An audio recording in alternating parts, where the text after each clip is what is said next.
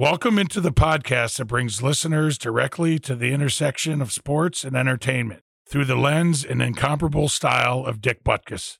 Direct from the 312, join hosts Matt Amendola and Matt Butkus as they dive into the worlds of football, pop culture, philanthropy, and more.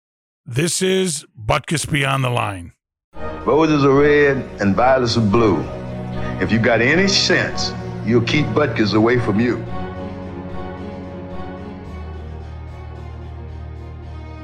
Welcome back to Butkus Beyond the Line. Today we are joined by Alan May. He's a former NHL hockey player playing from 1988 to 1995 with five different NHL organizations, and now he's a hockey analyst for NBC Sports Washington.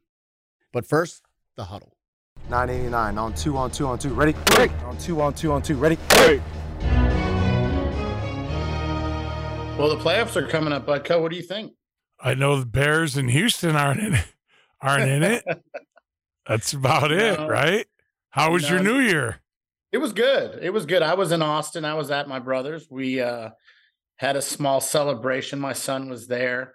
Um, we had a pretty low key event. We didn't, really didn't go out do too too much.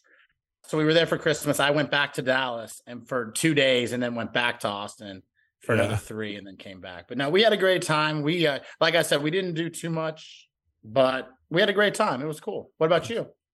I was down in Florida working, working on the house that you've seen. That's right. I missed you there, buddy. I needed, I wanted. I needed some, there. yeah, I'm I sure. I don't. I no, needed some paint done.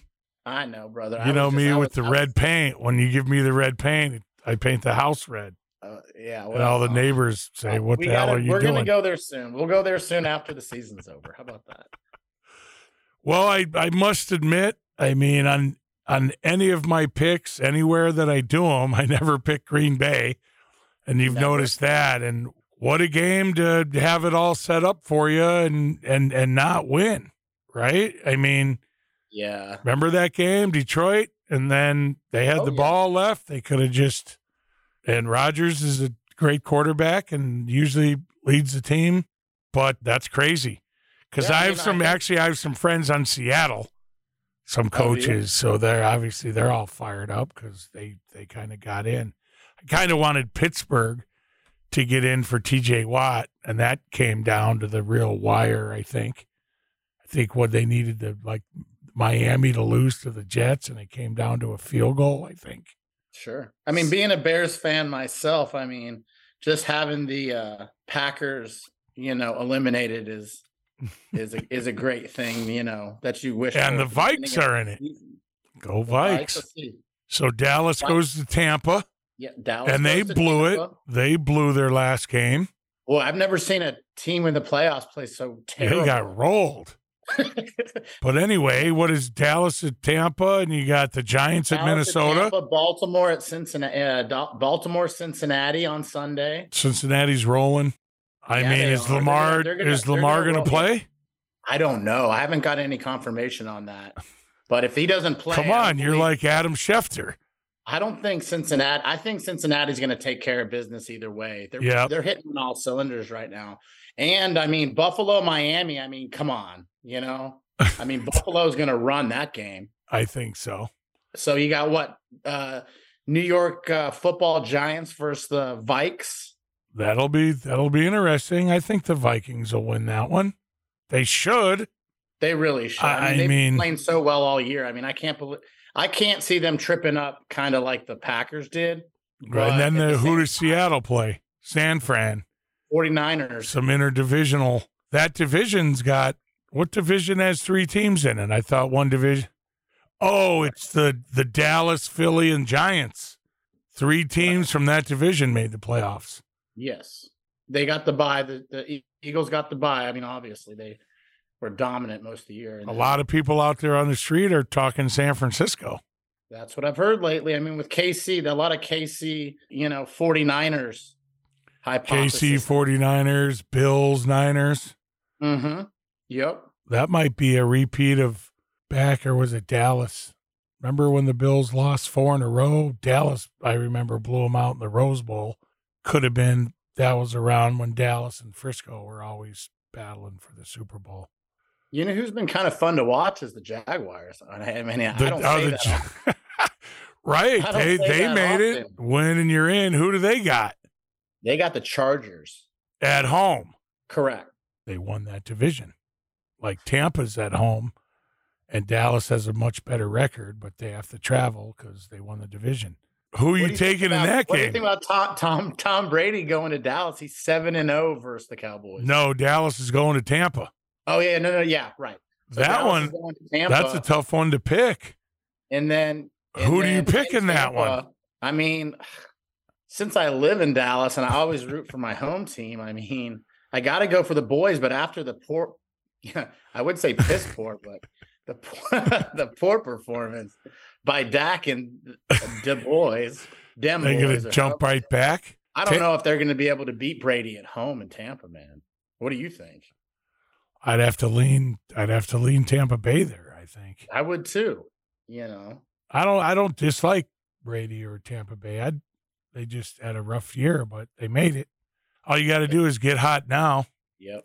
and if they got healthy guys back and stuff like that, and I can't understand that that wide that DB that like my that let Mike Evans run by him three times, Yeah, it was ridiculous. I whatever mean, that love number twenty four He was. He's got the numbers, he's got the talent, and he's got the quarterback. So I mean, there's no reason why he's going to put up certain numbers, but that defensive secondary had a rough day that day.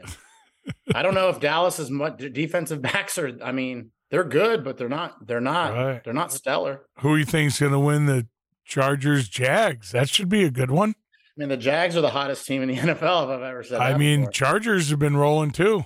Yeah, they have. They're getting- yeah, I, love their quarterback. I quarterback's tough, man. defense. Have you seen their defense? It's great. And what is it. Ekeler, your boy? Yeah, love that guy. He So- squats like seven fifty or seven eighty or something. That's it's amazing. So But yeah, no, I don't know. If I were to pick one, mm, I gotta go. I gotta go. Jags and boys. I gotta go with Jags. And man, I just I have I think it's just gonna be too hard to handle in Tampa Bay for the boys. I think uh Tampa and Jacksonville, man. Florida, Florida winners, yeah. and Florida. then and then Frisco, Seattle, and the Giants, Minnesota. Who do you like? I actually I actually would love to see Seattle beat San Francisco.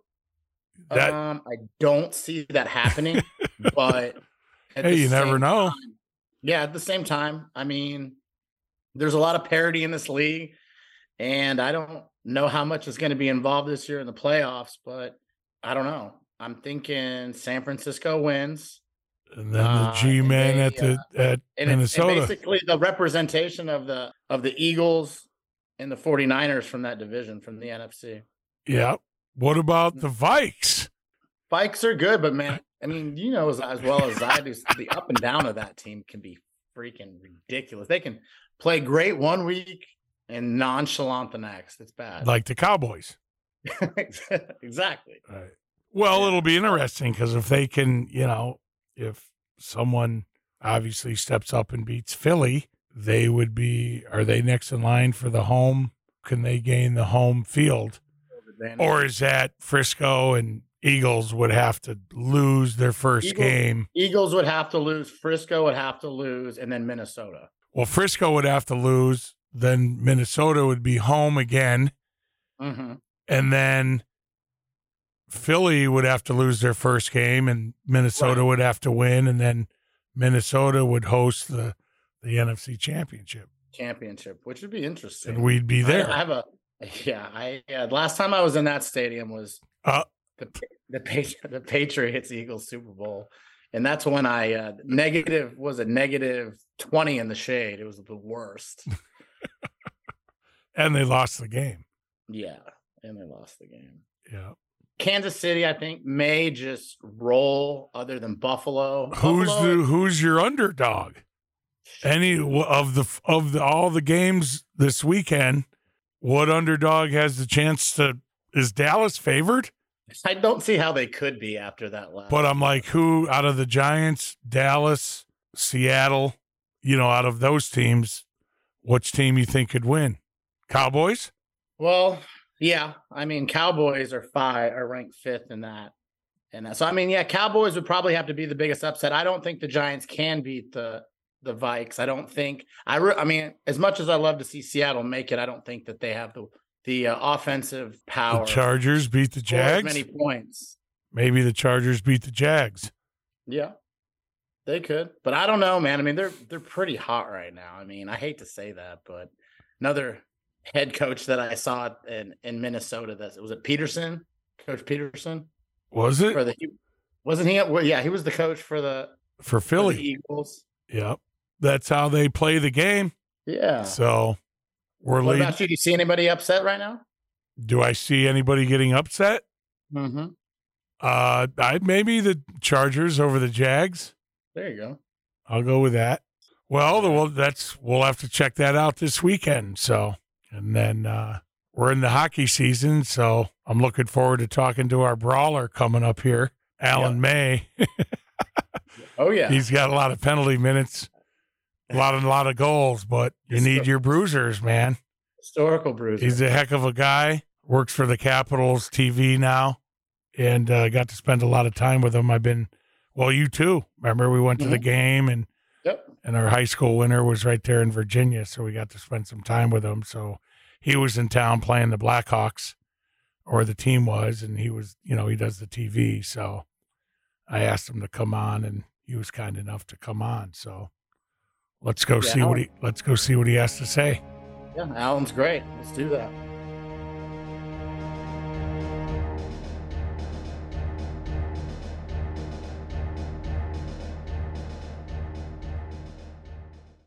AmericanEagle.com has over two decades of experience designing websites that produce results. Their clients come to rely on them for full line of website services, from consulting and strategy to digital marketing, hosting, and support. AmericanEagle.com is the technology partner you need if you're looking for online success. They're also the official website and digital marketing provider for the Butkus Award and the Butkus Foundation websites. And we proudly recommend the team to AmericanEagle.com.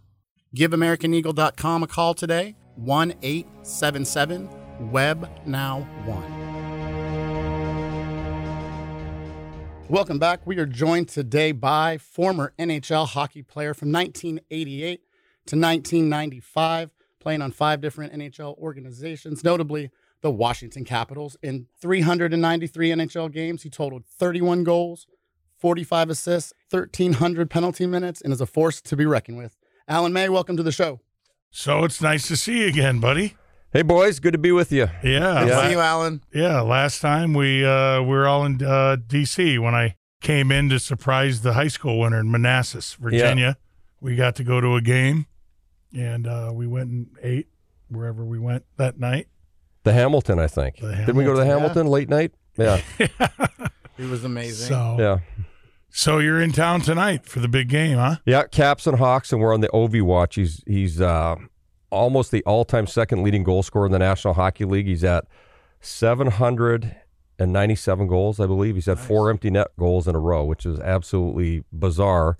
And he's still number two behind Gretz in that category. He's uh, Gordie Howe's at 802. So all these numbers are, re- are 801. So all the numbers in the next few games 800, 801, 802 is this. He'll be second all time leading goal scorer. And then he's right now, what is he? 98 goals behind Gretzky. 90. I, I can't keep track because there's so many numbers associated with OV lately. What do you think? He's has a couple more years. You think?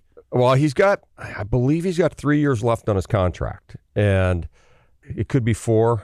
Um, once again, the numbers are, it's always numbers. Every single night, he's like setting a new record or passing somebody, and he's at the amount of games, he's at 1,300 plus games now. He's at 797 goals. You look at, and it's just like he passes this guy, this guy, this guy, power play goals, game winning goals, overtime goals. He's the leader in everything right now. and uh, power play goals, all time leader. So every time he gets another power play goal, he's top of the list.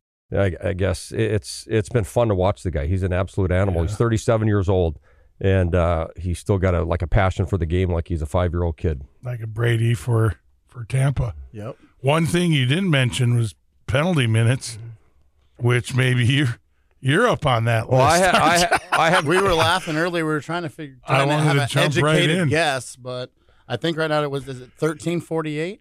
well, you know what? I've never known my stats, so I'm going to look them up right now. Here we so go. I, I can remember single season numbers, like as far as, but it, never the totals because I, in all my years in all the leagues I played pro, I, I'm just I think I'm not sure if I got the three thousand total penalty, penalty minutes. You know, when Wikipedia says astounding before, I think it, says Right. astounding amount of penalty. Yeah, it, you know what? My my dad was five foot two, and he brought me up to be a five foot two in a world of bullies. Actually, when people used to bully you in person, not online, and uh, so he thought I was going to be a little kid, and I kind of was my entire life. So I kind of had a chip on my shoulder. My dad was a tough sob, and he brought me up to be one. But uh, my mom made sure I was always polite and said yes, ma'am, no, There you ma'am, go. things There like you that. go. But so and then you get caught. a tale, in a the tale of embassy. two, a tale, of, a tale of two people. I'll kick, I'll kick your Then I- ass, and I then get I'll kicked- help then you get up. Kicked Yeah. out of the embassy. No, Well, my dad, my dad taught me a long time ago just to. Uh, I had to stick up for my sister, my mom, Yep. any of my friends, any of the weak kids in class, the ones that would get bullied. I'd bully the bullies. I guess I did that my entire life, and then I kind of translated over to the hockey, hockey service, hockey surface. A little bit hungover from hanging out with you guys last night, and they and then we had uh, a blast. all types of playground at school. There were a few skirmishes, baseball. I got in fights. Uh, I just taught to take no shit growing up. Mhm. So you were born in Alberta? Yes, I was, as far as I know. A town of 250 people, Wow. delivered at home. And uh, then I moved to the big city when I was about six months old. Don't remember any of that. And obviously Canada, it's all hockey. Yeah, it, I, think mean, it used to be. And uh, every elementary school where I grew up, the city I grew up in, pretty much uh, every elementary school had two outdoor rinks. And we were there all the time. That was our hangout.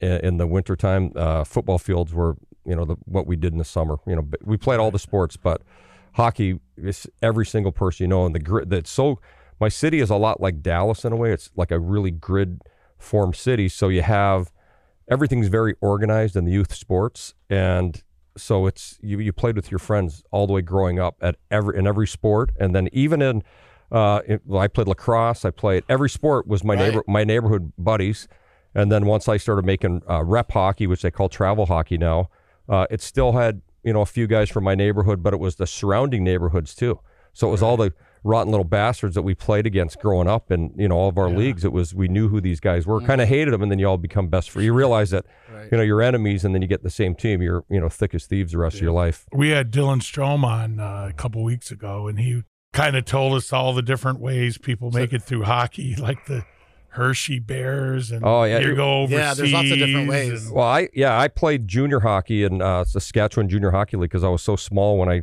left home to play I, I was good and but i was small so i get turned down by the bigger leagues didn't get drafted because i was like five seven my draft year when i was going on just before i was 18 i was five How seven much did you weigh?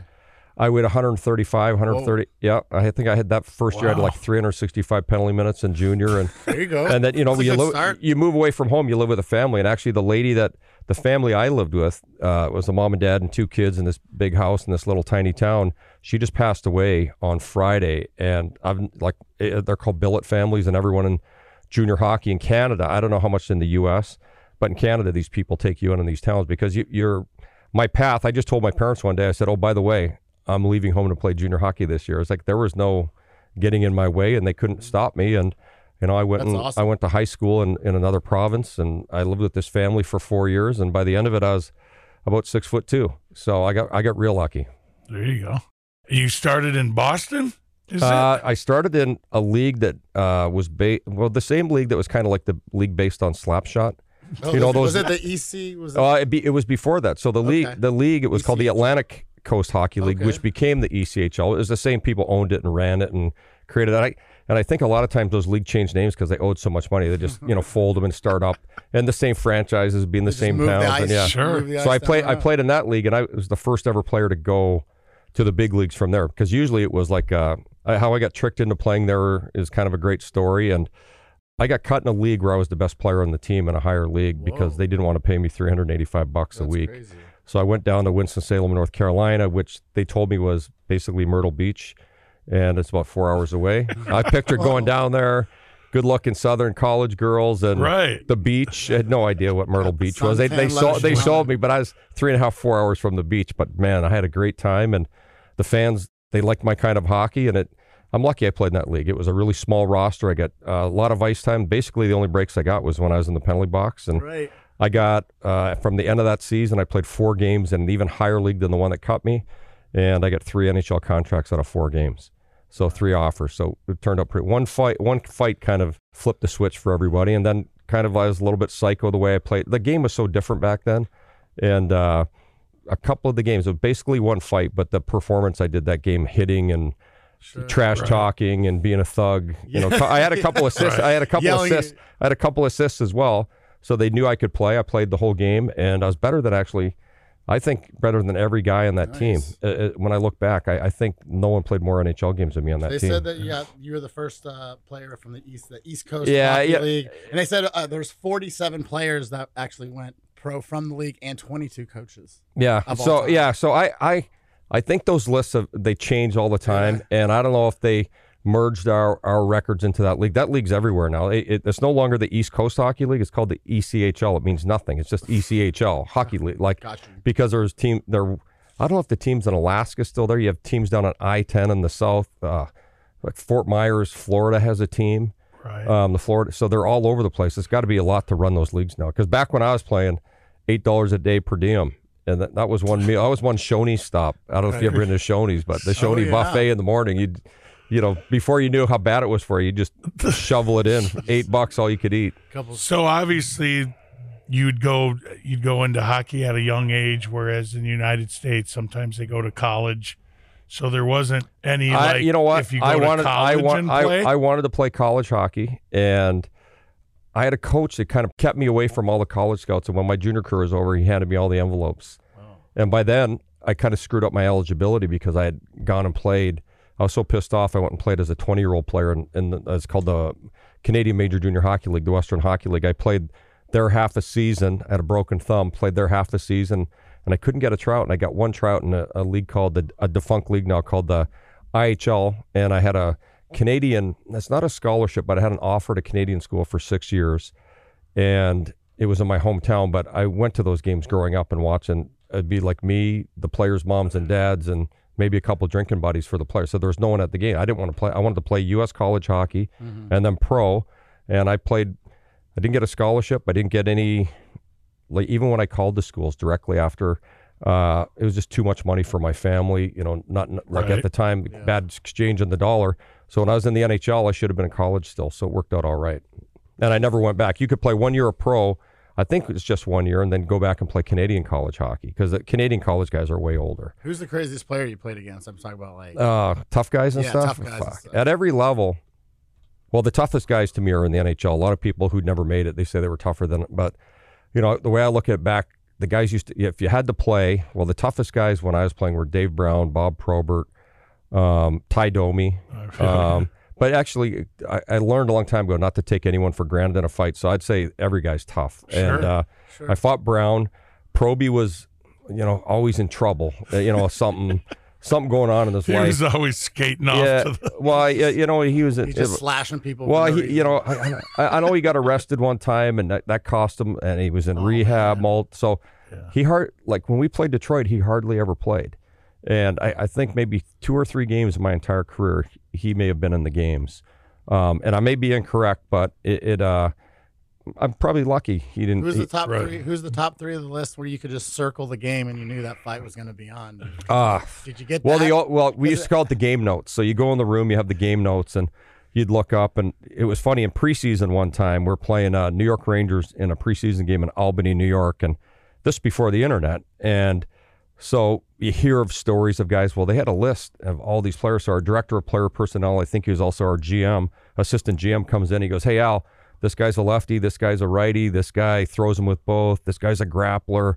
And there was like twelve guys. I can't keep fucking track. And these guys are, they're like, this guy had 490 penalty, whatever. You know, I'm just making the Right, the numbers up, but. I go, who's the toughest? And he goes, oh, this guy right here. So first shift of the game, I just went after the toughest guy, like just, and and, uh, and I ended up getting two goals, scoring two goals in that game. Was first star preseason game bullshit. Like doesn't matter. But I come in after the game, and the player personnel guy goes, that was fucking genius. And I go, yeah. I, I go, am I allowed to swear on here? Yeah. Oh, okay. I, am Canadian. I, I do that a lot. So. uh I- he goes, "That's fucking genius." I said, "Why would I fight all twelve guys? I'm going to lose one of those. The odds are against me." So I just figured to go after on the biggest and take- best. go after the head of the snake. And he goes, "That's the best I've ever seen." I said, I was like, holy shit, because I looked over there. There were some ugly motherfuckers on that team, and you know, I'm not that wasn't that big of a guy. I think I was about 180 at that time. I was a couple years in, and uh, when I first turned played in the NHL, I think at my first game I was about 168 pounds, and then So all these other bruisers were bigger guys. yeah, right? you know, and you were like, and yeah, and there were juice monkeys mostly in the a in the in American in the American Hockey League, Right. And, I- but I always felt they were e- easy to take down, and I always thought to me uh, those guys to me were scared. It was a sign that they were scared that they were because they, they, and they there's were just, and there's they, techniques, they were right? yeah, Where to well, grab them, where they the can't- guys used to be it used to be just t- chuck and throw but Right. when i was in the junior i used to just throw as many hands as i oh, could and throw from any angle like both hands and then when i my first have, year did of pro you have a move though? oh yeah after after i got the pro so this i figured out on the fly and it was i'm fighting a guy and it's my f- sixth game of the season my first pro year and it's a lefty who's i had seen fight in our game before a couple games before and I uh, I go fuck. How am I gonna fight? So, so I just reached across with my left hand and grabbed his left elbow, and he couldn't hit me, and I just started swinging the shit out of him. Then I go, you know what? I'm gonna do this to the righties now. I'm just gonna start and grab with my. I'm gonna fight every righty lefty, all- right. but I'm not. But the old way guys used to, guys would sit there and they would trade punches. I'm like, it fucking hurts to get punched. right. So I wanted to neutralize, and I could basically fight with my eyes closed because I'd always fight. And then when I got to the American Hockey League, where you know there's guys 6'8", 280, and 260 and 250, and you know six footers Those that are like big boys. six footers that are bench pressing 600 pounds at like 22. You know they're not natural, and you know the 240 pounds. So they would get in tight, and you couldn't you couldn't throw, but they didn't throw, and that pissed me used to piss me off. That I called it a non-fight. I'd ask the ref. like dance. I'd ask the ref just to give us a delay of game penalty each, like instead of a fighting major, because I wanted it to be a real fight. And then, so then I started realizing when you're in tight like that, I would just, you know, one of my buddies called it the Calgary crossover. So I'd reach across and I would grab, they'd be in tight. So I'd take my right arm, grab their right arm if I knew they were predominantly a righty, if they were actually going to throw a punch. And then I'd push them down and they would let go of my arm. And I'd just start feeding them left hooks. Help Wow, that love. was all good until Fight Collector started giving other players my fight tapes. So there's guys in the league. Sure. I, I didn't like to watch fight tapes because it was it showed the other guy kicking someone's ass, and I just visualized myself like Right. how how do I fight? I just wanted to, I didn't want to see him just like like if you watch every Probert fight, you're like, why the fuck? There's no way to beat the guy. So you'd be better off not watching Right. and just trying to figure out how to cheat or like a Dave Brown. You know, you, you know, oh, his jersey comes Who's off. the so- big, where's, who's the biggest upset in hockey history? what do you mean? I don't know. Did you have there was- between these brawlers? Have these brawlers ever gotten? And then one guy, I don't know. There's, you know what? Everyone loses fights. Sure. And, you know, e- every single guy loses fights. And I, I don't know if there's anyone that's ever been undefeated, mm-hmm. but there, there's, you, you- some, you're just surprised sometimes. You see, there's a kid in Montreal right now who knocked out a tough guy, like a longtime NHL tough guy. And out of nowhere, this kid's just all of a sudden a name. But you have shit like that happens all the time. But mm-hmm. there's not many guys that do it anymore. There's about five or six in the entire league, really, that are, and we have our the best player that's a combination of toughness and a player in the league, and a guy named Tom Wilson in Washington. But you know, e- everyone's lost fights. Every single guy's. Everybody, yeah, no, absolutely. Was there a guy that you'd? What guy did you see the most? to fight? Oh God, I don't know. Ty Domi was impossible because he is he turned into a really good hockey player too, but he is a little mutant. I don't know how tall he is, but big ass head, big muscles, big pecs, big traps, like and he was shorter. He's I, I swear Yeah, he's he's- five eight, but he'd swing you around and you couldn't keep your balance. And you know, he and then you'd hit him and it was like punching a bowling ball and it didn't even affect them. Punching a A- wall. and uh, but there's guys like that, and then there's uh, you know, you know, th- to me the toughest guys are the ones who attacked me right away. If you square it off, because it, you know, I kind of wanted to get after them and throw a, a punch so I could get my first grab on. But so you have to figure out, you just have to figure out how Yeah, to defend yourself. But I, I don't know. I fought a good buddy of mine. We actually we lived together in junior, and then we went to the next level. First game we ever played, I hit the goalie. We get in a fight, and uh, I was a better fighter than him we play in the American Hockey League against each other first game. I nail him on an icing call or or chasing icing, and then we fight. And uh, no, I, I I nailed him, and then I hit the goalie. I think is what I did. Went by and gave the goalie a shot, and then he had to fight me. And then I got and then our first NHL game against each other. And it's funny. He used to stay at my house in the summer in Canada at my parents' house, and we'd skate together two to three weeks every summer with my skating our skating coach. And uh, his dad would stay at my house, and we'd be in the penalty box. And he goes, "How's your mom and dad doing?" I go, "Oh, they're doing great. How's your mom and dad?" And he goes, they're doing great, but you're still not allowed to come back to the farm. My mom's still mad at you. And, you know, after my sister's wedding, you- you're not. You know, she's my She mom's. said you yeah, can't come over for Thanksgiving, but you come over for Christmas. A lot of conversations from penalty box yeah, to but penalty that- box. and, and all the guys, it got into the hockey news way back then. And the guys in the penalty box were like, "These two stupid son of a bitches." They were just kicking each other's ass, and then there they are, like talking like two little kids. right. you know, in, in class at school, like, what's what's going on with your sister? She's still dating that guy. Like, we're going back and forth, and yeah, you coming this? Yeah, I'll be there this summer. And I might tell my dad you said I, like just shit like that. But usually it was a lot of fuck you fights in the penalty box because there didn't used to be glass dividers back then, Yeah. and uh, so you just and to me the you know you just try to get under a guy's skin as much as you can, just like. Didn't just- have the little guy now that the reporter in between. all of that. Well, that's on the Sitting- player. That's usually on the player side. But now they get the timekeepers and everything. But they got glass in there. Right. But I think there's still in most places there's still like a little expanse in the back. You can just sit there and talk shit to each other. I've had how many? I've had two What's fights. what's I have had two yeah. fights in the penalty box. Really? Yeah. That's Two- I had one eight man fight in a box in a preseason game in Boston. And then the sometimes Who the has co- the worst? Who's who's got the best and worst penalty boxes in the league? I don't Or know. where any- was they the all tou- look like luxury suites right. now. They're so where nice. where was the the toughest place to play? Say Like you know when you were in the something. box and they were yelling at you down at the box, and just the fans. Well, but here, Chicago people in the old stadium, and beside the bench there was a open. The one side was open near the fans, and you know people would heckle you, but also girls would come down and say, "Where are you going after?" Like it was hilarious. oh, here we go. And then the, the penalty box, and then the penalty box side, uh, yeah, they could. There, there was there was expanse in the glass, like so it wasn't. They could talk shit to you, and I Ever would get just give beer- her. I ever get just beer dumped on you. no, no one ever threw a beer, but I got a beer in the penalty box my first game in Chicago because they wouldn't shut up.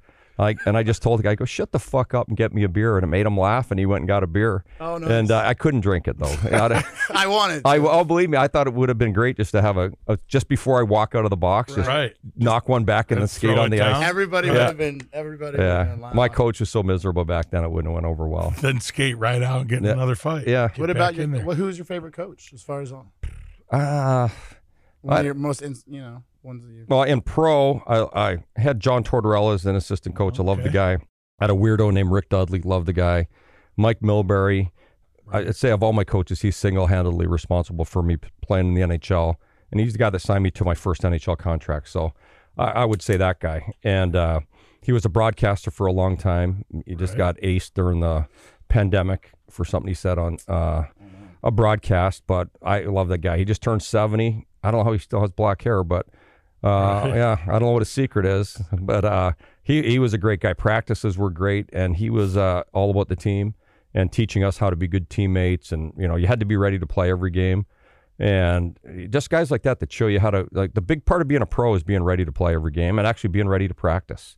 And if you if you feel like like hell going on the ice, you still got to find a way to practice, whether you're hurt, hungover, sick. He just said you pro your way through it. So you know that's the biggest lessons you know like you, guys that don't work hard in practice they don't last too long I mean, you know you, you have superstars but they're not going to be great you know they're not going to be longevity stars Well, if of they don't have a work ethic. A lot of superstars we had heard, you know, follow some of the same health and wellness, you know, programs that you made yourself. So, yeah I mean, that's something to say about it yeah on its own. And practice is huge. Yeah. You know, Well, yeah, to and my I- dad, he, yeah. lo- he loved to practice. yeah off season trading uh when i first got to the big leagues there was like i think there were 63 guys in training camp and there was only about a dozen of us who had muscles or like were physically you could look at a guy and go man that guy's in jacked. He's in shape. Right. and he's ripped or whatever and all the other guys had beer bellies from the summer Did they hanging at the have lake. a, um, you know, like Nautilus was, or Nautilus and, edmonton had those when i got traded there. They still had nautilus in their room. Well, Nautilus and Weights was And just they, coming edmonton, in. edmonton just had the nautilus machines and So-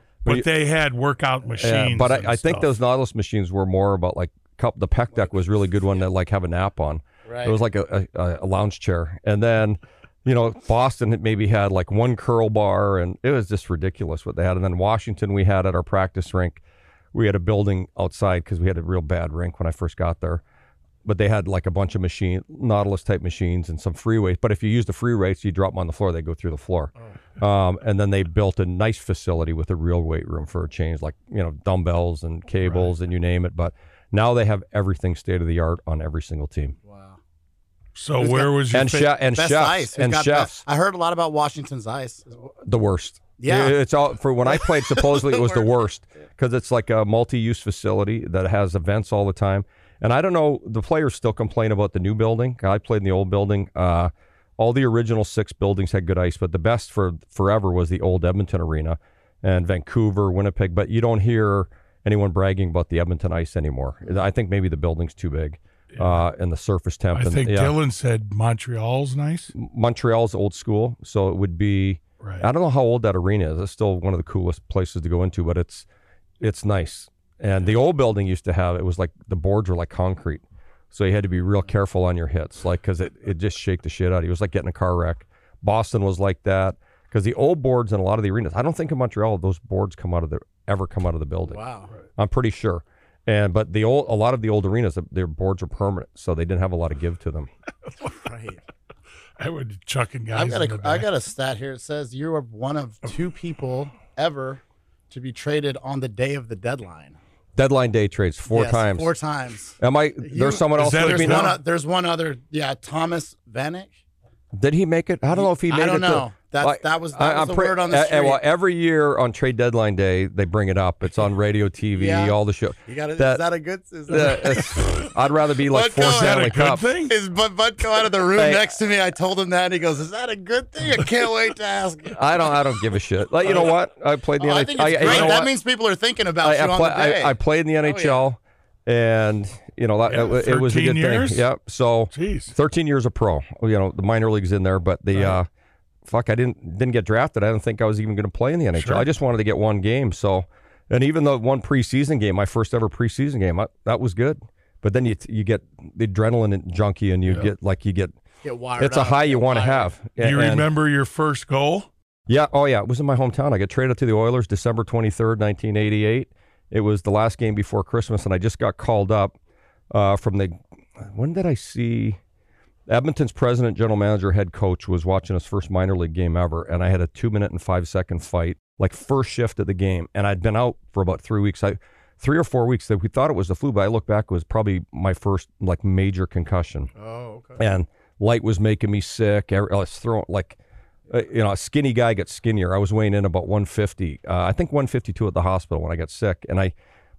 We all thought we'd tested me for everything, so I played this game, and, and that year in training camp, I had uh, five fights in the first before the, in a practice before the first scrimmage. Some guy jumped me, uh, threw a sucker punch, and fucked up my whole summer of training, and and then I had I fought him a bunch of other times, and like like it was a practice. So he suckered me, so I went and suckered him when I got up. But I felt when he hit me, he just walked up and said, "Hey Al." He skate. Basically, we were walking on our skates, and he skated up to me and said, "Hey Al, I'm sorry," and he sucker punched me with a left hook, and dropped me. Like it was just like holy fuck. And then I got my bear, and guys are, "What the fuck was that?" And then he's over there, he's talking to a player. So I just went over. I was taught eye for an eye the way my dad brought me up. So I just went over and did the exact. I just dropped my glove and went right through his face with it and jumped on him and started hammering him. Mm-hmm. Then they break us up, and then the coaches are just getting on the ice to run a practice. Like it's like a shoot around, not a fucking like it's not a With scrimmage. your own team. It's your like a forty five minute skate, like a like I love the Stu- five fights before the eh, first. yeah. right. And then practice. and then and, and, and then I set it up. So I'm so mad because I can feel my bones are messed up, and I got to tie the story in. But we're doing this drill that I hate. This it was called the horseshoe. So I time it. So they're trying to keep us out of each other's end. So I timed it. So when he went up near the red line, I just went and clotheslined him with it like a sucker punch. And you know, it was I was just fucking pissed. And then so we had four there, and then or four incidents in comb fights. But uh, and then the president said, called us to the bench. He said, "What the fuck are you guys doing?" And then he said, "He said in the paper." He's gonna, I said, "I didn't say anything." The guy put that, you idiot, and and the coach is telling us to shake hands. Like I'm not shaking his fucking hand ever. Fuck you, fuck you. "You guys would be lying me." And I was just my attitude was just, I lost. I lied. I go fuck. I told him, to, and I wouldn't shake his hand. I just gave him another push, a shot, and I said, "I'll fucking do it right." here." And then I skated out on the ice, and then uh, I hit. I hit someone and I ended up fighting a, another guy, and I was by the end of the fight because I was kind of he, he hit me a couple times, but I was nailed. But I got to the point I couldn't even throw my punches anymore. And he was a bigger guy; he was out of shape, but he couldn't hit, he couldn't hit me. He was out of. Sh- but my season, I, was sore. My back was messed up for months after that. But when I got this concussion, I lost all the muscle mass I had on my back. And when I got back on the skates, I never felt so good. So I go, I got to quit training eight to 10 hours a day. I was like literally over. I thought the more you worked out, the bigger you'd get. Instead, Sure. I was probably explained why I was 168. So my weight started to go up because I started only working out two to three hours a day, typically like a three hour day. And I quit doing all the extra stuff. And so I would run, I'd slide board, I'd bike every day, box for 30 rounds, and uh, my weights, my skating every day.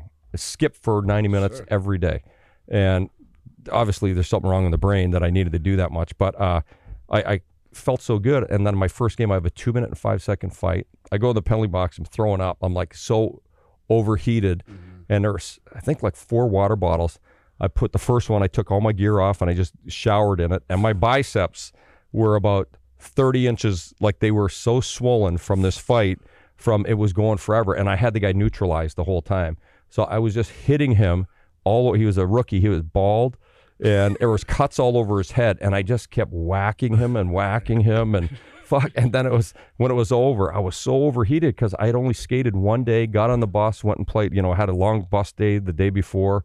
It was in Rochester, New York, where I always used to love to have a good fight. And then uh, I went through all four of those water bottles. My first shift out the penalty box, I need to go to the bench and like I'm still overheated. My my biceps are so pumped. They're hurt- like my arms are hurting just from. It's like a massive. It was almost like I did a circuit training thing first time ever. Like I felt like I had never worked out a day in my life. I get to the bench and the coach goes right wing. I was like, fuck off. I mean, He's like right wing. I'm like, fuck you, fuck me, fuck you. Like it was one of those. So I go to right wing and they send out a six foot. I think he was six foot eight or six foot nine, and uh, Wayne Van Dorp, big guy, and I and, say Chara like. and uh, well, he was way bigger than than Char, but he wasn't a, a specimen. But he uh, he he was there, and he goes, "You're gonna kick my feet out?" Because I went through the I started the fight. Like I used to love to go through the you know bump the goalie and start a fight that way and get the shit going. And uh, to set the tone. so that yeah, and then you know I'm a first liner in the American League at the time, and so they, they send this guy out, and I'm so tired. It, my little sister could have beat me up in that one, and my sister's not a fighter, but she would have kicked my ass, and all hundred pounds of her, and so he he goes, "You gonna kick my?" Face? I said, "You drop your stick, I'm gonna stick you right in the fucking face." And he dropped his stick, so I just whacked him across the face with my blade of my stick as hard as I could. He put his hands over his face, skated their bench. I skated to mine, threw my stick at the coach, and yelled change. And I just sat down and just started chugging water again. again. Yeah, and then I played just incredible. The, once once my body chilled out uh, and got back to normal, Gave it I some played. to I, I played almost. just incredible the rest of the game, killing penalties, power play. I don't know if I got points, but the president's in the team, and he comes in at the urinal together, and he goes. Holy fuck, are you ever white? I said, Have you ever ever been to where you have us playing? We're playing in East in, in Cape Breton, Nova Scotia, and there's no sunlight there. You know, like in the maybe in the summers. I've never been there in summer, but we didn't see any sunlight, and we're white. And I remember I was like used to do cartwheels to go on the road trips to get out of town. It was a tiny little town, and uh, he goes, "You want to come home for Christmas?" I go, "Yeah." Who the fuck wouldn't want to go home for Christmas? He goes, "Expect a phone call the next night. We're in a bar in Toronto." Uh, right back at it. Like you know, you're sick, never gonna drink again. You know, like I don't know what that happened. We're beer and wings. We're in a beer and wing joint, and I see Oilers tough guy gets KO'd in a fight. I just stood up at the table, and normally you don't want it. Like I don't want the t- team. I don't want someone to end their. But I just put my hands up. I go like, I'm going home. And sure shit, I got back to the hotel. The little red light was flashing, and I got called up. So I, the very next day, I get to my. I'm going to stay with my parents instead of in a hotel at their house, and they don't know like really the hockey protocol. I left home like how game day is supposed to be, and Sure. my mom was a cigarette smoker back then. Well, fuck, their phone won't quit ringing because it's on the radio all day. Who's been called up, and every friend, every enemy, anyone they've ever had is calling the house, and people are knocking on the door. And all of a sudden, it's like this freak show kid in the circus is home, you know, and they're coming. Where's it? Where's your? Where's you at? Like all of a sudden, I'm like they used to treat me like I was totally irrelevant in my hockey career and all Now that. and now you're shouldn't you be? Shouldn't winner. you quit? Shouldn't you quit? Now all of a sudden, ho- so. I ended up going to the rink about three hours before I normally would. I was like, the, I, I couldn't chill out. Right. So I, I go to the rink, and then I was told by the GM not to fight, and uh, he said you could be a goal scorer in this league. You could be a, like he he's great at tricking guys into being what they weren't. And uh, I wish I would have listened to him more. But in that game, uh, Gary Suter made one of his made a. I, I didn't see him give a puck away, but it was a beautiful assist that he gave me. He, it was a turnover, and I was at the hash marks. Went in, went. I swear I was going top shelf, but the puck went five hole. I think I fanned on a little bit, mm-hmm. and then I went. My seats that I sat in growing up were seven rows behind that net. My girlfriend at the time and my sister are in the stands, and I'm looking at them. I'm looking at the red light. I'm looking at the fucking pucks, in and I couldn't believe it. That's I awesome. grew up watching every Oiler game growing up, and even when they were in the other league, the World Hockey Association. So I score that goal, and I'm getting choked up. My dad went from sitting in that and and 18 rows up directly behind the net to now goal line where Grant Fuhr is sure. second row because he's too short to sit in the first row. So he's in the second row so he could see over the boards. And he's the, the emotional one in the family. He was the emotional one. And my mom always called her the stone faced.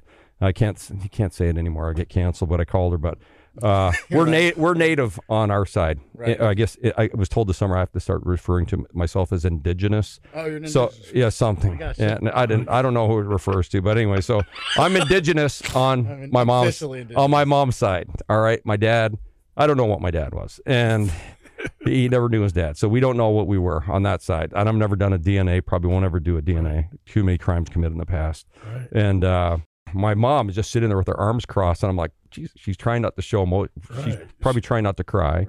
try not to smile and then uh, my dad just all and then the whole section that you could see them i was like get, i'm getting a little choked up. I wasn't back then. After you have kids you become a choked up guy.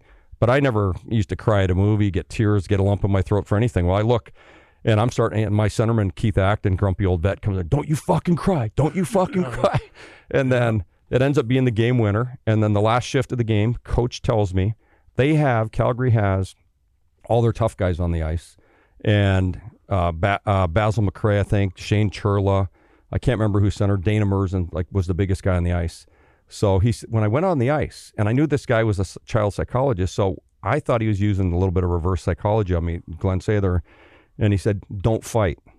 So I went out there. I thought that meant fight, and you know, I'm leading. The, I'm leading the minor Child league. The year, the year before, I lead the American. Do the opposite. the year before I lead the American League in, in, in penalty minutes and fights, and and this season I'm you know I missed some games, so I'm not not as high. I think I ended that year like three three hundred something. Year before four hundred something penalty minutes, and I'm thinking that's my I know my role. I'm going to make the NHL by being a pain in the ass and dropping gloves and find a way to be a role player. So I just go right to the defenseman uh, Murzyn, who's the biggest guy. And There you chop go. and get in a fight, and then we end up near the goal line, and I fought him from the goal line at one end to the other, and I got to get this fight tape, and I was throwing, I was showing off. I was like, it was, I had him You're tied up, but I'm. I'm, oh no, I'm, I'm showing off at the fight. I'm throwing right uppercuts, Oh, right. lefts, and changing hands, and I go go. right back to my girlfriend and sister, wink at my girl, and uh, then get. So I get, I'm not out there, and the coach, come, the players are going crazy when I get after the game because I get tossed out of the game. It's the last shift, so I'm in the room, and the guys all come in, Mark Messier and these guys, and you know my childhood idols are all in this room, and they're they're all going crazy, high five and hugs and fuck messes. We're gonna party tonight because he's having a big Christmas party that night, and coach comes in, turn the fucking music off. And he goes, he'd give me a penny that morning when I got in the dressing room. He told me to tape it to my skate. He says, a lucky penny, you can have it. You'll score a goal tonight. This guy was a genius. So I tape it to my skate and I score a goal. When he comes in, he goes, I thought I told you not to fucking fight. I go, I thought you were using reverse psychology. And he goes, the greatest line, he goes, if I was using reverse psychology, I'd fucking tell you. Nice. and he goes, give me my That's penny back. so He goes, funny. give me my penny back. And I'm just, fuck you. I'm keeping that penny. my lucky penny. So I wouldn't have signed a new contract while I was there. And because I had, I was the highest paid player in the American Hockey League. And it just through a clerical error and a mistake. And in the Canadian, so I get traded to Canadian City, the exchange rate. So I'm getting, I'm getting paid a lot. And actually, by the end of it, I'm, I'm pretty sure my minor league salary was higher than my NHL salary when it when it was all said and done. And he kept wanting to take a shitty contract, a two way, with a low Canadian minor league salary. And I was like, no, I'm not doing it. I'll go play in the coast. I'll go play in the coast. I can make a lot more money there than I can in the American Hockey League. And I wouldn't sign it. So he offers me one more time. It's like a four year contract, but I still get the shitty minor league salary. Not the the big league one keeps going up. Every conversation is five thousand a year more. It's an escalator. And I go, Nope. And he goes, Give me my penny back. You're going back. Your flight leaves at like 6 a.m. tomorrow, like 5 a.m., 6 a.m. Four flights to get back. Like he was mad. I, Oh yeah, So he I sent you to different oh airports. fuck. Connectors. that well, it was So the, you the didn't place. give him the penny. no fucking way. no, No way. no, keep that. I wish. Yeah. Keep Do you I still have it? No, fuck. I'm sure I spent it on something. I'm sure I spent it on something. One cent wings. Yeah. Saskatchewan you know, the, great, the greatest thing is like uh, that night when I finally got home after Mess's party, I, I got home two or three in the morning with my girl, and we get back, and the Chinese restaurant that we ate at was a, a steakhouse and a Chinese restaurant. The owners and the chefs were all at my parents' house waiting for me when I got there, and they cooked me my exact meal that I used to. Ha- they'd make me a steak every time. They brought everything to the house, and they cooked me a meal like 3 a.m. Wow. And yeah, it was unbelievable. and And it's yeah, yeah, it, it was unbelievable. Steak and every type of Chinese food I liked, and they did it at the house in my parents' kitchen. It was fucking awesome. So it was a pretty good first game. So it'd be impossible to remember when I can no longer remem- remember that day. I guess I'm uh, I'm not living too good. Wow. What do you like to do off, you know, in your own time? You know, do you like to cook? Do you like to read, We know you were travel, golf? Are you like Martha Stewart? Uh, no, you know what? Well, I, I, I like- spent in You the got su- a big. I'm. My I got- dad's I- like a big bruiser. You're Yeah, a yeah. big bruiser. It's like I'm some people think that's how you are no. off the ice all the time. my my children i'm divorced for quite a while not that like when my kids were middle school and high school and you know i always cooked for my kids and to this day they're the two youngest are 22 and 18 i cook almost every meal when we're together and then when the summer uh, we go to the la- we have a lake house in minnesota with family members and like kind of a private lake Nice. not not that it's it's a richie rich it, what it is it's just a lake that doesn't have public access so and it keeps the the police off the lake too. So the pontoons have a good amount of beer on them. And, there you go. uh, but I, cook I cook I, I cook almost every single meal in the summer because my kids want me to cook for them. So I've been doing that my whole life. cool. Uh, the my living at the lake's my favorite all time thing in the world. It's, it's uh, you know when you get happy places. Uh, Yep. When you're when I was younger, my happy place was a different place, and uh, and then but in the it's the lakes in the summer, and I guess you know I'll never quit working out. Uh, then how did you make the transition to you know announcing and stuff Well, like that? Is I that actually- what I did wanted to do? when I was done with my career, I was kind of sore at the end, and I needed the break. But you didn't. You're not allowed to have a break, and I had a contract. But I also owned the rights to a, a building of a mi- in a minor league town that we and we had been accepted into a league, and our, our arena was sounded like was going to be ready.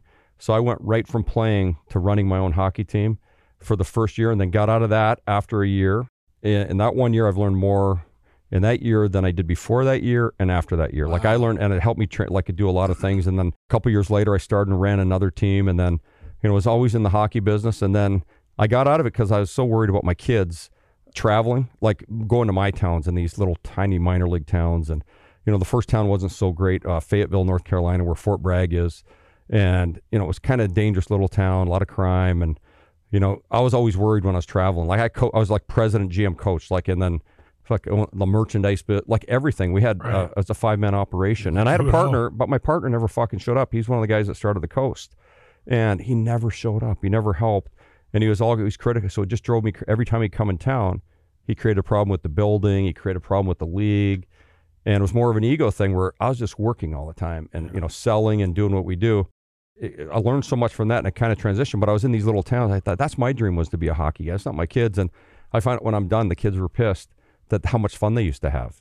You know, when oh, I I, was doing these things, like my oldest boy who passed away, he would come on the bus and he'd have a bunk on the bus and he, he was like the team mascot. The players just loved him. And, you know, he's so young, I could just take him with me all the time. And then we'd be on the road and the backup goalie kind of babysit him. And he'd sit right by the bench or behind the bench or and then he said, Dad, it was so much fun. I was like, I was so worried about them having a normal childhood, being raised in one town. And Sure. so I got out and I was in business with my father in law, financial planning, and I hated it.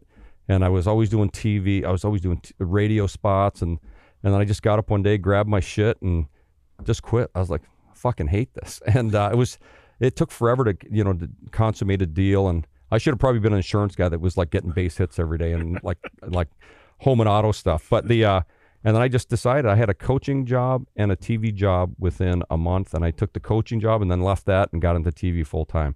And, you know, so I've been doing TV now for like uh, 16 years or so, Wow. 14 with the Caps and NBC and all the different names. And next year I'll have a new name of the company and the team bought our network. So, it's always that. And then I used to have a, a hockey training business, but commuting from Dallas, where I actually was my residence, I commute to DC. So I, I just it just got to be too much raising kids, running this hockey business, doing the TV, flying every day, and so I'm just a hockey guy now. Just do TV, radio, Nice. which is awesome because it's not like I don't.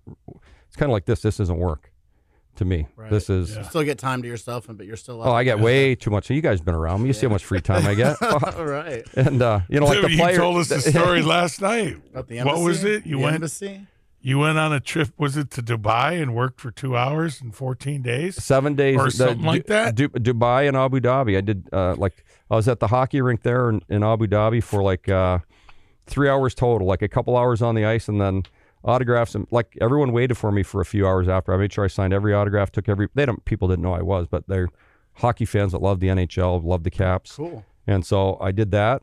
Man, it was fucking. It's incredible over there. It was amazing. It's all, you know. I guess the king, you know, his company kind of of of Etihad. That's Abu Dhabi. They they're incredible hotel restaurants. Their their plane. Their are ama- sand. Their every Their their sand they bring in from. I think they bring their sand in from like Morocco. Is it Ber- Morocco Bermuda? or Monaco or I think they bring it in from Monaco. Their Okay. sa- like their sand for their beaches. It's and the cities are insane. And I guess we are lucky. It was only like 100 degrees when we were there, not 150. But uh, the the cars are amazing over there. And I they had all these SUVs I never knew they had. I didn't know they had all that you know the high end like rolls and and for I guess I never paid attention. Lamborghini Never paid attention. The Bentley uh, S, but they're everywhere, and Rolls Royces everywhere, and like the Ubers are the biggest Lexus cars there are. One on a desert Kind of safari. like what the Sultans drive. yeah, yeah, the Sultan. Yeah, Santa swing. Got one last question for you. So when the Caps won it, yeah. now is it the players that get? Did you have a day with the no, cup? no, no, no. Or is I it had- just the players? I, I was around a few days with the cup, but Right. uh, was that fun? that's for the player. Oh, the the I mean, there's you know, nothing. tra- tra- I've been with Chelly. yeah, traveling with my team, you know, Starting throughout to the get playoff, goosebumps. through with throughout the There you go. playoffs, and you know, it's it, it's you know, I, I played there, and we had a playoff collapse when you're up three to one, and Pittsburgh ends up winning the cup that year, like a few rounds later, and we were up three to one, and I was convinced we are better as a team, but our coach wasn't as good as their coach, and got thoroughly. He was like changing our line, so that stung. Always stung. And then the fan base covering the team. I want them to win. I had I had it from no one. When you're a partner with the team, like we're brought now, we're actually the guy that owns the team owns my network now. He bought it in August or uh, September, but I've always wanted the team to win. But I'm, I'm not a not a buy like I, I don't attack the other team. I don't I'm not condescending towards the other team, but I want them to win and I want them to put their best foot forward, put their best players on the ice, make all the right decisions so we can go because it was so much fun and to see the people in DC that have been through it their entire life. That was amazing. And then, you know, I remember I was in the finals. I wasn't traveling with the team. I was having to fly uh, commercial. I think the last two rounds because you know there's so many call ups and that. And I, after we won it, uh, I went to the family, the team and family party right after I got off television a few hours later. Took my kids in there. They had the time of their life. They hoisted the cup. Nice. Uh, you know, then went with the players, met them over at Hakkasan where they had, and then I snuck out of there, and everyone was like, "How?" And I got all of my TV and radio par- buddies in to the their VIP area, and it's an old trick I learned, and I can't explain on here. And uh, but anyway, so I uh, did that, then I snuck out. But I didn't want to be the drunk guy on the radio at 5 a.m., which is 8 a.m. DC time. So I snuck out of the room. I had two liters of water. I had like did two two hours of radio in the morning, and and I was, and I was like, holy shit, holy shit. And then I got back, and the team beat me by maybe two hours, and they were already. I was looking at Twitter on the plane, and they were already at a bar over by the practice rink in Arlington, and I get back, and everyone's, aren't you gonna? Ha-? I said, nope, I've had enough. I said. Parade day is going to be awesome. I'll wait for the parade. And those guys just, they had the time of their lives. It was pretty cool watching um, how happy they were. And I got invited to one of the things on a Saturday night. And it was, I said, no, I'm just going to wait for parade day. And parade day was, I was part of the parade Nice. uh, and with Hall of Famer Rod Langway. We had, they had, a, had us in a car and was amazing. And then, you know, they, everyone got out of the cars and was high fiving the fans. And the, you know, it's funny. Uh, we had what was the greatest experience, and it's pretty cool is that when we were we put our set after the fifth game against Columbus on the street in front of the arena, and we won in overtime. I think it was Nick Backstrom deflection goal, and the fans chanted my name for one hour. All right. About five six thousand people. Well, the next game for pregame, uh, when we were there I think we were there. The next game was for Pittsburgh. Yeah, because we won in six. So uh, then we're in Pittsburgh, and all of a sudden, when we get back and we're playing the Penguins, there's about 20,000 people out there. The next game, about 25. And then there was about 50, 60,000 people on F Street and all the surrounding streets. And they would be chanting my name. And then it's unbelievable. Like the first time I was like getting choked up on TV. And then it was like every pregame and postgame, they were there and they would chant my name. It was pretty cool. I was like, I didn't score a fucking goal. I didn't get in a fight, didn't throw a hit, didn't block a shot. But it's because they feel your passion too, I Sure. think, in what you do. And I love what I do. And then, you know, when we won the cup, this is where I was going with my long winded story is that I'm walking into the airport in Vegas. You know how long that airport is. Oh yeah. They start chanting my name all through the airport. Nice. It was amazing. And then people are coming up and telling me their sad stories that I get choked up when they tell me, but they tell I used to go to all the games with my dad, and my dad, Sure. and then they'd be crying. It's like I'd start crying. I'm, up, I'm going to cry now, but it, it's unbelievable the love that people. Sure. And there was no politics for three months in D.C. or two months or whatever it was. It was beautiful. There's none of the bullshit we, we hear every day now, and it was just people.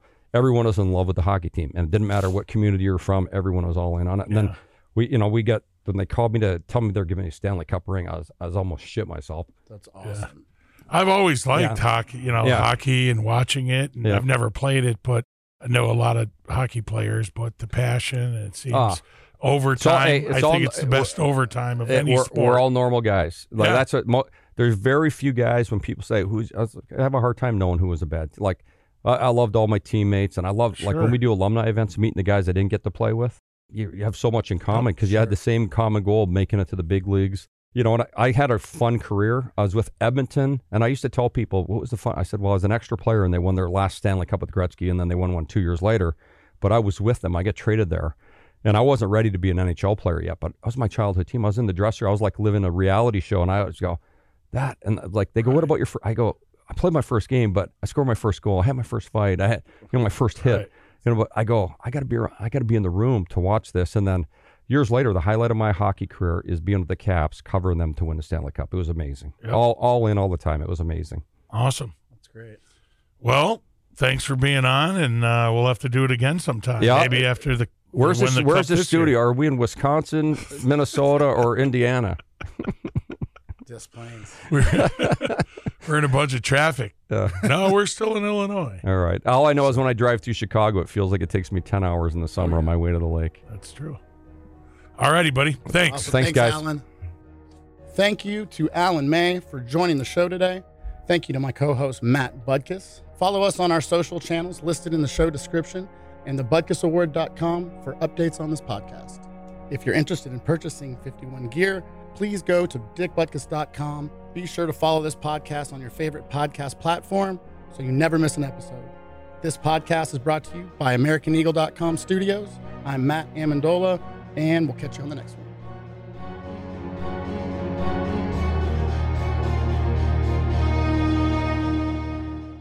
AmericanEagle.com has over two decades of experience designing websites that produce results. Their clients have come to rely on them for a full line of website services from design and development to digital marketing, hosting, and support. AmericanEagle.com is a technology partner you need if you're looking for online success. They work with clients in nearly every industry. They also are the official website and digital marketing provider for the Butkus Award and Butkus Foundation websites, and we proudly recommend the team at AmericanEagle.com. Give AmericanEagle.com a call today, 1 877 Web Now 1. That's AmericanEagle.com, 1 877 W E B N O W 1.